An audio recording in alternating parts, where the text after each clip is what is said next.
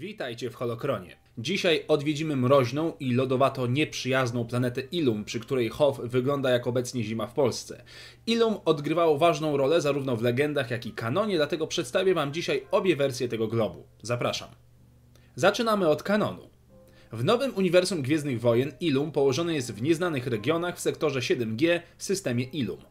Planeta orbituje wokół gwiazdy o nazwie Asar i posiada dwa księżyce. Jedyny znany szlak nadprzestrzenny prowadził tu z planety Metellos, położonej w światach jądra. Doba trwa tutaj 66 godzin, rok natomiast 301 dni.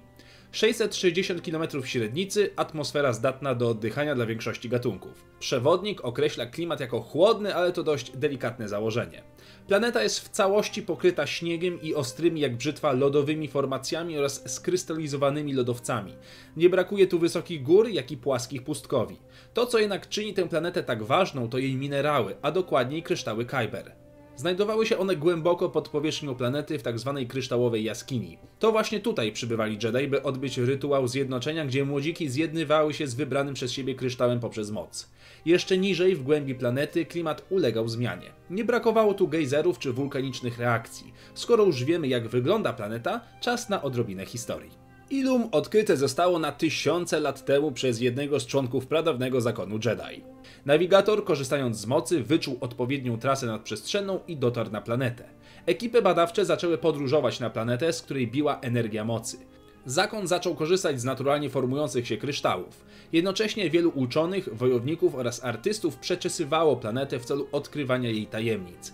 Zakon postanowił utrzymać istnienie planety w sekrecie, a wspomnianą trasę z Metellosa skrzętnie zapieczętował. Sama trasa była zresztą niezwykle trudna w nawigacji. Z czasem wiedza i świadomość o planecie zostały wymazane z map oraz archiwów i wiedzieli o niej tylko ci, którzy mieli o tym wiedzieć. Zakon zbudował na powierzchni planety swoją świątynię i był to jedyny symbol inteligentnej rasy, jaka była kiedykolwiek obecna na powierzchni. Lata mijały i nadszedł czas panowania imperium. Planeta została oczywiście przejęta przez nową władzę, która rozpoczęła masowe wydobywanie kryształów Kyber, głównie w celu osadzenia ich w rodzącej się superbroni Imperium, czyli Gwieździe Śmierci. Imperium drenowało planetę bezlitośnie, odkrywając w końcu jej jądro w postaci magmy.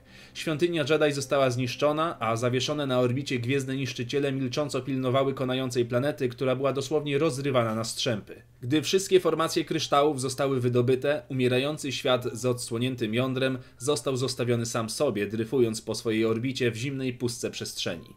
Jak więc widać, historia kanoniczna jest dosyć smutna. Czas więc na legendy.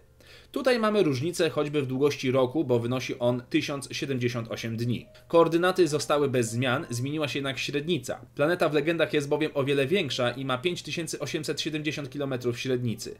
Zamieszkuje je także wiele zwierząt, takich jak aralskie pantery, gorgondony czy gady zwane jako lisk. Podobnie jak w kanonie, tu także podziemia pełne były kryształów. Historia planety prezentuje się następująco.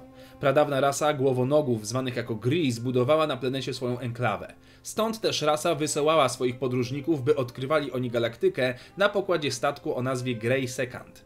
Ich misja trwała całe wieki.